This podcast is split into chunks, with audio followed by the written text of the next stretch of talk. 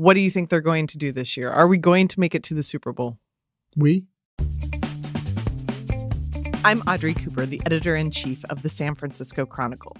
After years of empty seats, the San Francisco 49ers are filling Levi's Stadium once again. There's excitement about our football team once again in the Bay, but has their recent loss given anyone second thoughts? Is there a chance that this is a team that can return us to the Super Bowl? Joining me today to talk about our remaining football team is Niners beat writer Eric Branch and columnist Ann Killion. Welcome, guys. Thanks for having us, Audrey. Yeah, pleasure. Thank you. So, my goal for this podcast is to make it so that even a Niners super fan is going to get a lot out of that. And so are the people like me who are more casual fans of football. So let's start with um, evidently this team is good. I, I, I see a lot more people wearing Niners gear around the city. Eric, were they supposed to be this good at the beginning of the year?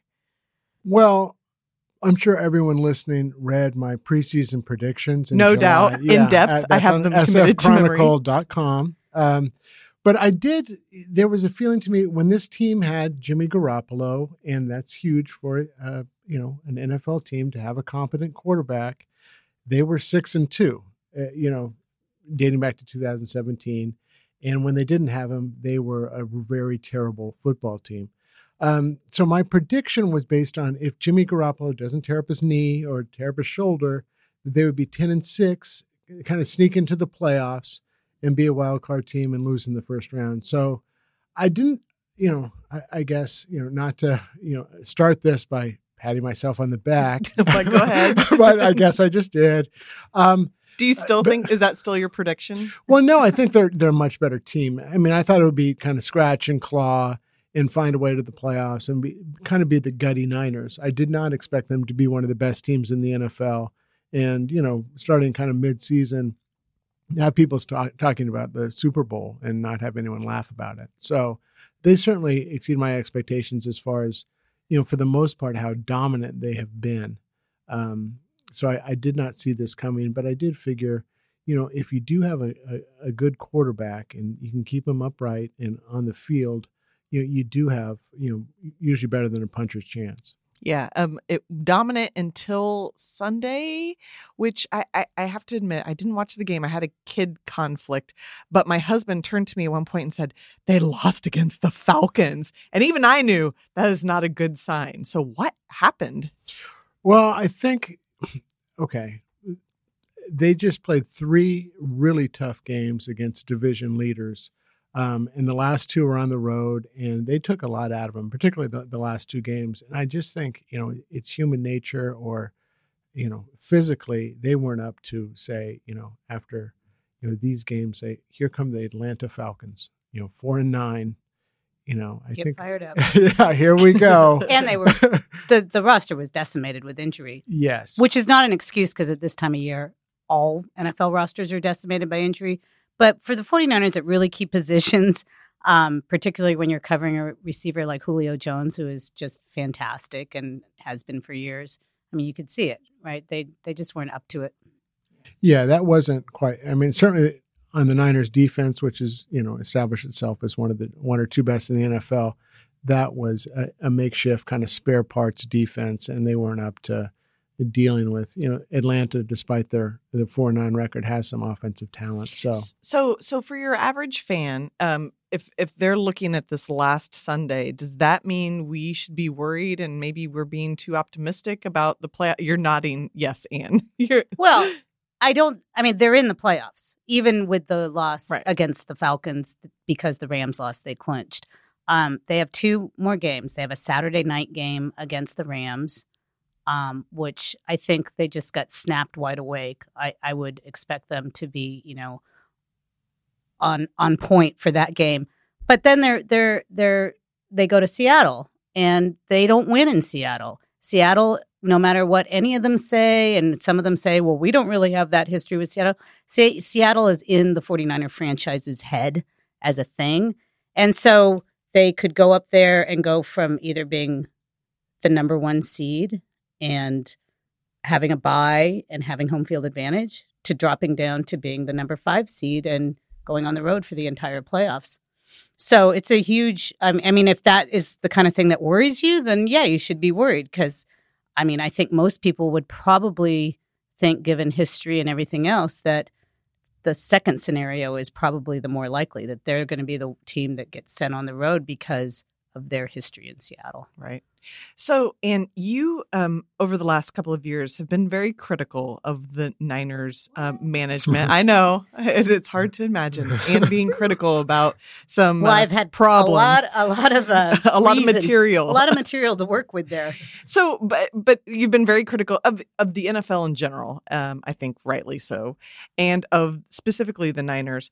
But what what do you think is different this time around? Because um, there's there's a lot of excitement about this, and it seems like something's clicking.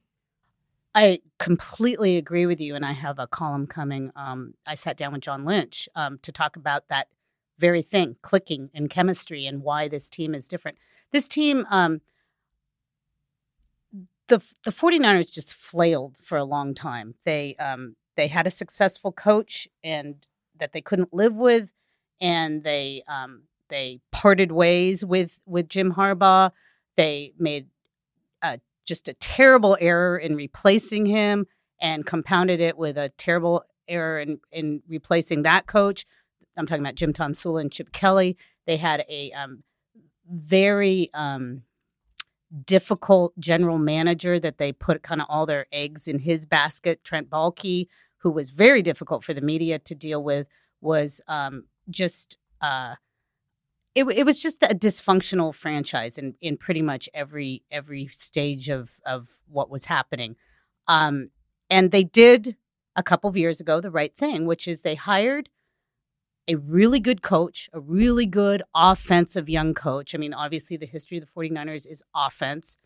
Um, and they hired alongside him a general manager who could be the face of the team some John Lynch, who's very um, got a very strong, uh, agreeable public persona. He's very well respected around the league, both um, as his, as a player in his broadcast career. He has ties to Bill Walsh, who he played with at Stanford. I mean, like they got the right people in place, and um, and they let them do their jobs. And I wasn't that surprised when they um, you know, have had struggles because they didn't inherit a lot in terms of talent on the roster. Um, they, I think, made a great move getting Garoppolo because you have to have a competent quarterback. Um, and and I have been so impressed with Kyle Shanahan, just like way more than I expected to be. He is uh, the most honest, um, normal kind of NFL coach that I've ever dealt with, well, or at least that I've dealt with since maybe George Seifert. Um, he he uh, he's not scared of the media. He doesn't put up a ton of walls.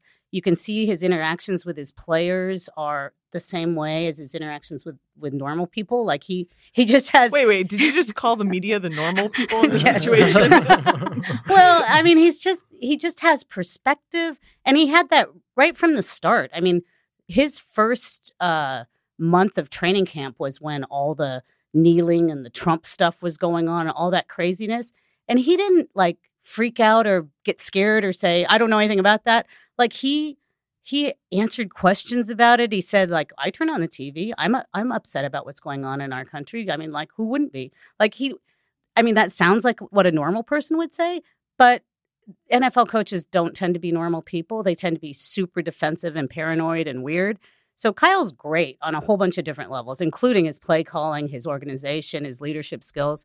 So um, I just think the 49ers have the right people in place and and it's allowed Jed and the York family to to take a step back. They don't have to be in the spotlight. They're not making the big decisions. Um, obviously, they're writing the checks, but they're not you know, just during those super dysfunctional years, they were inserting themselves into all sorts of things, including the big nasty breakup with Harbaugh. So I just think they're they're functioning as a as a professional organization again. Eric, you you get to spend a lot of time with the players and coaches and in the locker room. Is the is the is that sort of I don't know, maturity and adultness that Ann's talking about, does it filter down to the players themselves? Do you see a difference in the locker room? Yeah, I was when they first came aboard. There was all this talk. We're going to get the right guys, and of course, I'm like, okay, we we've heard this before. And then one of the first draft picks was Reuben Foster, who, uh, you, you, know, on the face of it was not what you would term a choir boy or the right type of guy. Uh, not only not a choir boy, but I, I remember getting a call on a Friday night uh, from the sports editor saying Eric Branch is being told to leave the hotel room because Foster just got arrested and his girlfriend may be hurt. Like, not a yeah. choir boy eh, is an understatement. Eh, right. Well, eh, but we began with we don't think he's a choir boy, and then he there was mountains of evidence by the end of his tenure that no, right, this is beyond that type of a problem. Um, but yes, and it sounds like you know the company line, but they have really, for the most part, obviously notable exceptions such as Reuben Foster, who I think they thought hey, he's going to come into all our culture and we can change him. And maybe their eyes have opened to kind of how much you can do that, how much influence you can exert over guys, you know, who so many of these guys have dysfunctional childhoods and, and everything. And you can't just say, we're going to snap our fingers and wrap our arms around him and, and change him. Um, but anyway, I, I guess the overall big picture is the the leaders in that locker room um, you know, they set the tone. And I know a lot of people like when they got Richard Sherman, they're like, oh my gosh, he's a hothead. He criticizes the coaching staff. And all that stuff did happen in, in Seattle to, to, you know, to varying degrees.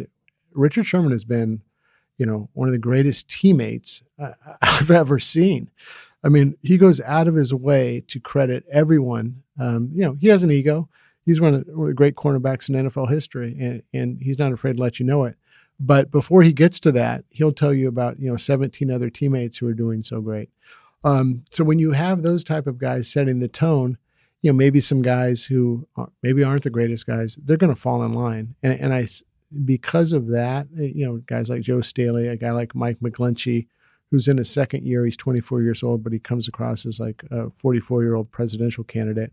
Um, they just have a lot of guys like that. George Kittle who is you know kind of in his own way crazy um, you know big WWE fan um, I'm a total maniac on the field in the best way possible in the NFL um, but he's the guy people look at and say geez if I'm not practicing or playing as hard as George Kittle you know then uh, maybe something's wrong with me. So they brought in all those guys mentioned, um, you know, are guys that uh, this regime has brought in.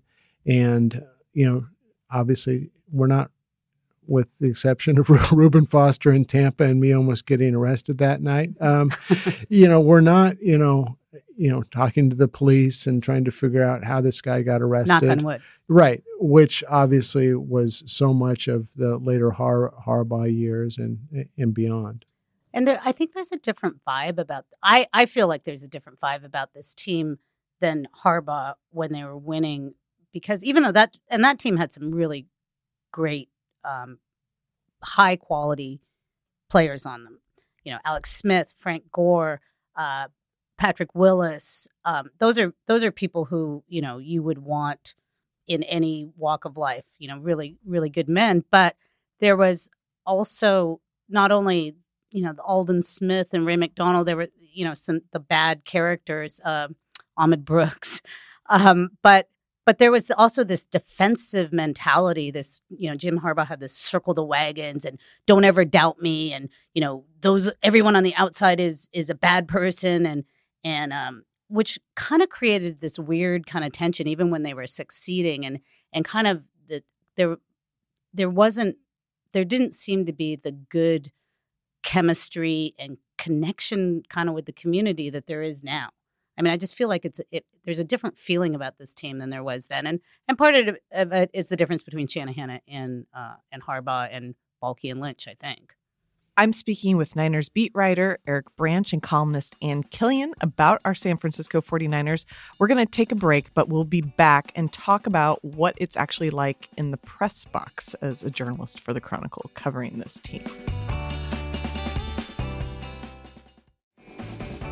I'm back with Eric Branch and Ann Killion, and we're talking about the 49ers. Now, um, one of the things that I think is really surprising to people when I talk to them about our sports journalism is at the end of the day, we're paying you all to be journalists. You are not fans of the team. And I see the people on Twitter, they are very upset about this. so maybe maybe you could start Eric by talking about what is a typical week life and the if if you if there's a little kid out there and they want to grow up and be a Niners beat writer, what is a typical week like during the season? Well, I would say if you want to like have a normal family and whatever, and you want to cover, uh, you just per- called your family not normal. No, if you want to have, your... have, a normal family, okay. But and I, we're semi-normal anyway. um, but the NFL, and you want to cover a uh, professional beat, I would say, uh, you know, look into the NFL just because the travel um, and the and I don't want to say the time demands because I I'm working 24 seven, of course, um, but just more so the travel and the season lend itself, lends itself to a family. You have eight road trips as as opposed to say NBA. You have 41 road games, and and you know Major League Baseball is beyond that. Um, so it is doable, um, you know, to stay married and and you know know your child's names. So that's very positive. Uh, so, but a typical, like for example, I'll just go through, you know, a, a typical week. Sunday is the game, and you get there about three hours before game time. Uh, you write a pregame post, and then you're there for four hours after a game writing. Um, Monday will be the uh, Kyle Shanahan will have his press conference. You go to that, you write off that or whatever post game stuff you've had. Tuesday is an off day, which doesn't mean that you you take off, but you, you find another story uh, on a Tuesday. But there's no availability, media availability, so you don't go down uh, to the facility in Santa Clara. And then Wednesday, Thursday, and Friday pretty much look alike, and that means you'll either be talking, uh, have a press conference with uh, Shanahan or defensive coordinator Robert Saleh. The locker room is open, and that means, um, you know, not every player is going to be there. Uh, you can request players who, who you, you say, I'm going to do a story. I, I want to make sure, um, you know, who, whoever it is, Deebo Samuel, the wide receiver, you, know, you make sure he's there. But generally, you can go up to whoever is in the locker room and say, hey, do you have a, a, a second? And, you know, they'll help you, whatever, whatever story you're, you're writing. And then Saturday before a game is off, again, you're you're going to be writing a you know game advance, and then you do it all over again.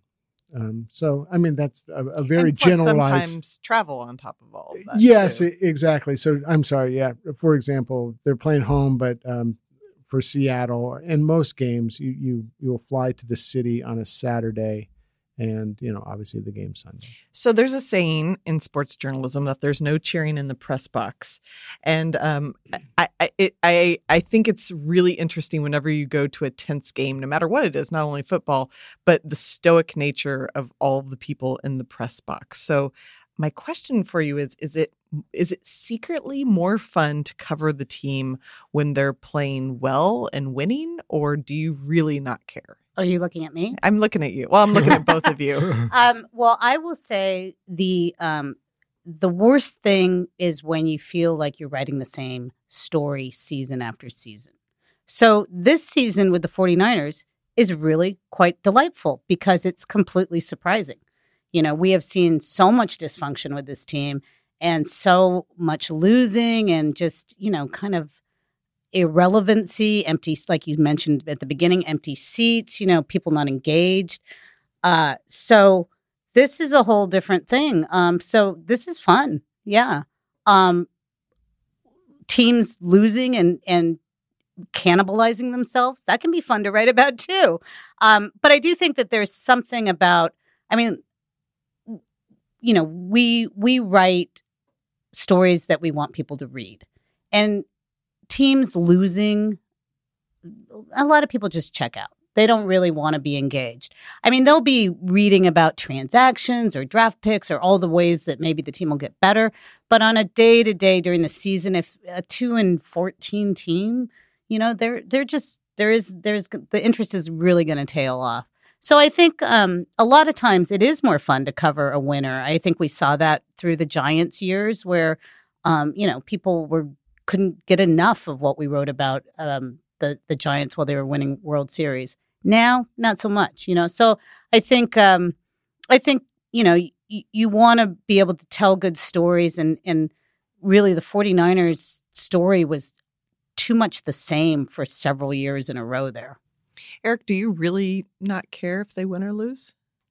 Well, I, I truly don't. My wife actually roots for the 49ers to lose. So her, her thinking is then they won't play in January. They won't go to the playoffs and I'll be home. So I can say maybe the wives feel differently. I really, I, but I, I would largely echo Ann. There is a fun tension with losing. And, you know, you'll find out a lot about players, um, you know, who, uh, you know who buries their teammate who has an excuse for uh, you know that loss and why this happened and um, and so you, you find out about, players' character and coaches' character, I think, a lot more during you know difficulty, adversity, and two and fourteen seasons. But yes, what Ann was saying, um, there was a distinct Groundhog Day element to covering the 49ers. And, you know, there were stories Ann and I were would be really proud of, but then you click, you know, you know, go online and it's like into a void like, does anyone care about this team? Hello. no, we care about the Warriors training camp, you know? so the fact that they are, are, relevant, I mean, maybe it'll uh, help us keep our jobs too. You know, we got some you know, more digital traffic. yeah, that's true. I mean, we did, it used to be that Monday traffic was totally online, was totally buoyed by Niners coverage. And we definitely saw that end in the last couple of years and it's only now starting to come back. Well, and for those of us who've been around for a long, long time. Um, you know, there's something about the 49ers relevancy that is different than other teams. Um, and maybe the Giants also, but there's there's a and we're seeing it on the road this year. I mean, there is a, a, a latent, dormant fan base that is very, very passionate and intense, but they've been kind of beaten down over the years. And now all of a sudden they're showing up and they're they're they're wearing their gear and you know, other fan bases mock them like, oh, well, you know, the Steelers do that all the time, you know, come high, you know, fair weather or not, whatever. They're, but, but for the 49ers fans and, you know, Bay Area have always been a different kind of breed of sports fans, but, but it is kind of cool to see like this pride that has been, you know, these fans been kind of pummeled down. Some of it is the move to Santa Clara, to be honest. I mean, yeah, there are a lot of people from San Francisco North who are still upset about that and just felt divorced from the whole thing. But but um, you know, I, I think there is there is so it's it's there's a there's something fun to kind of reconnect with those people to see them getting excited. And uh, look, we, we were talking about chemistry and about the team and character. Like these aren't difficult people to to feel good that they're succeeding. There are some people in sports and many in the NFL that if they were succeeding, you would be like, I'm not that happy about that guy succeeding. But and until further notice, this team seems like a, you know, pretty pretty good group of people. Well, when we were speaking earlier, Eric, you were telling me a story about um, a somewhat difficult player on this team, and and I, I'll let you decide if you want to say who that is. But do you feel like fans understand who these people uh, who these players are as people? Do you have a different appreciation? What's it like? Can you just walk up to them in the clubhouse, like, and just start a conversation? How does that interaction work? Well, the answer is you can. I mean, in past years, I've had, um, for example, when I, early on, I've covered the 49ers since 2010. And so I remember in my first year, um, I was asking a nose tackle, Aubrayo Franklin, if I could speak with him. He had his back to me.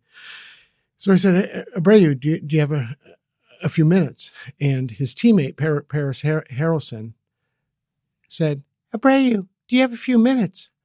Mocking my uh, mocking my voice. so um, as a rookie beat writer, I was a bit taken aback, didn't expect that. And you do have, excuse me, those type of interactions where like, oh, that doesn't seem overly polite or nice. and that certainly that's happened through the years, you know. Um, but this team, I, will talk about Mike McGlinchey. He's the 24 year old in, in, his second year um, I, that I mentioned earlier, and the, he's just one of the guys. But he's just struck me as someone like he. This is unusual, and it, it seems again very normal, but he calls you by your first name, you know, because we're there every day, right? Um, and they're just little little things that like he's he seems like he's not talking to you just kind of shooting the breeze to curry favor so you write nicely about him like he seems genuinely interested in your life. That's highly unusual. Like that really doesn't happen. I mean there are stories of of people you know that have covered teams for like 15 years day in and day out and then they show up one day like on crutches or have a cast on their hand and no one says anything it's like you know you would think one person one athlete might say hey what happened looks like you have a broken leg but so it's we're it's, just part of the furniture really exactly. Well, well, and is it how? I'm sure you get this asked this all the time, but is it different for you as a woman in these locker rooms? Because I, I remember going to a, a Raiders game with you, and um, I'm not probably telling anyone anything they don't know, but you are shorter than I am.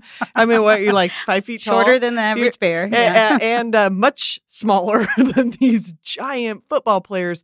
And I remember you getting right up into their, uh, you know, like inches away from them in the scrum. And I just thought, wow, that is really impressive. So, like, do you think it's different for you as a woman interacting with the players? Um, not as much as it used to be. Uh, it's a, it's a little bit different because you know locker rooms and clubhouses are certainly male dominated areas, but I think that there are so many women um, working in the business now, working in the Bay Area.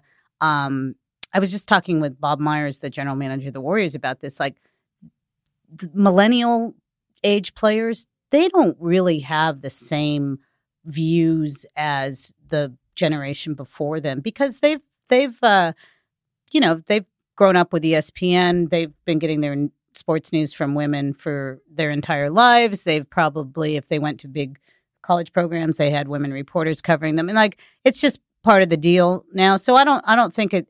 It used to be. I mean, believe me, 25 years ago, it, it felt very different. I always felt like you know there was a great big spotlight on me, but I don't really feel that way anymore.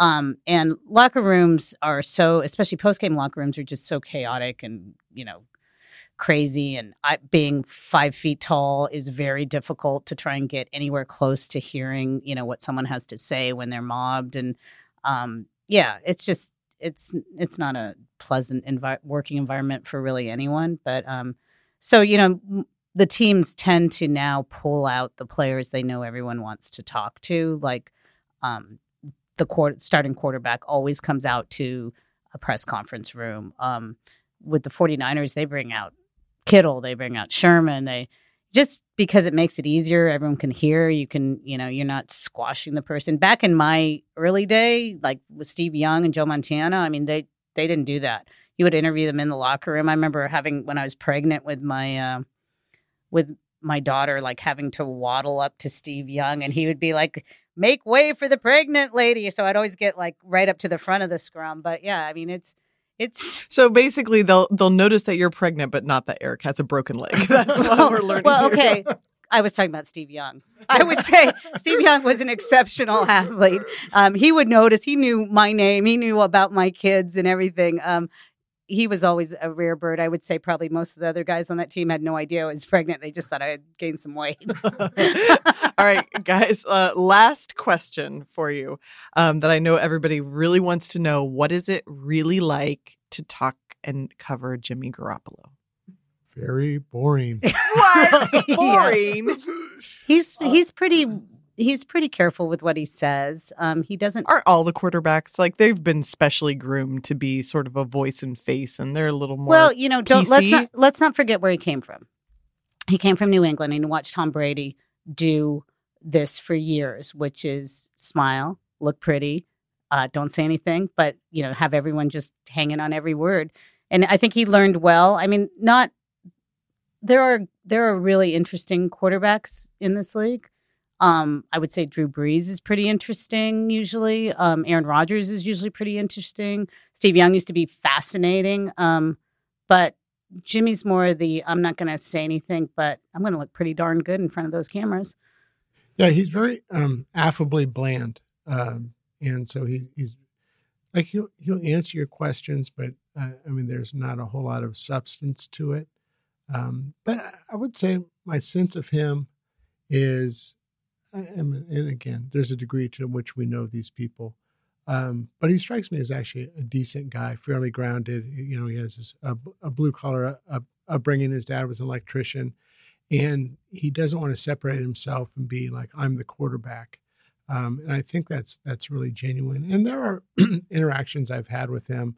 Um, I'm not sure he knows my name. Um, however, uh, you know, which are just like because he is so bland and he is is public in his press conferences. I will often leave his press conferences to go to the locker room where there's better, uh, you know, maybe material talking to other players instead of listening to Jimmy Garoppolo be affably bland. And so it's happened so often, it's become kind of a thing. And Jimmy Garoppolo will act surprised as I'm leaving, as he's entering his press conference and say, Hey, what, what did I say? Where, where are you going? You'll be the only beat writer whose name he actually knows, and it's yeah. because you bail on his press conferences. Yeah. A, uh, that's that's interesting insight. All right, final lightning question: What do you think they're going to do this year? Are we going to make it to the Super Bowl? We well, There's you know, no San Francisco. Okay, gosh, you, Santa Clara. All right, sorry. Yeah, I, I, absolutely, absolutely. Are the Niners going to? I, you know, San Francisco. Jeez, you guys. No cheering from the press box. Are the 49ers going to make it to the Super Bowl?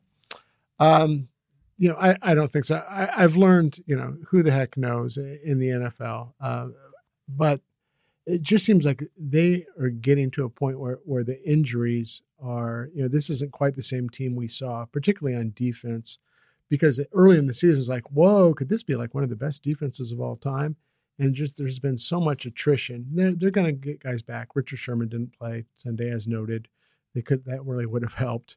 Um, but it, it, just feels like um, the attrition and maybe they're wearing down just a little and the defense has been the story. And who knows? Uh, you know, Shanahan and, and, Jimmy Garoppolo in the offense, maybe, um, you know, they'll start um, replicating what they did in New Orleans when they scored 48 points in just a classic game. So I, I, a wishy-washy answer is I truly don't know. Eh, almost, almost affably blame. and are the, are the Niners going to make it? Um, I the 49ers, I do not think will make it to the Super Bowl. And I, I will say because of what I said before, I think that they – are probably going to um, be a team that has to go on the road. I think they're, as we talked about early on, slightly ahead of schedule in terms of their success. Um, I think they maybe lose in the NFC Championship game on the road, perhaps in New Orleans.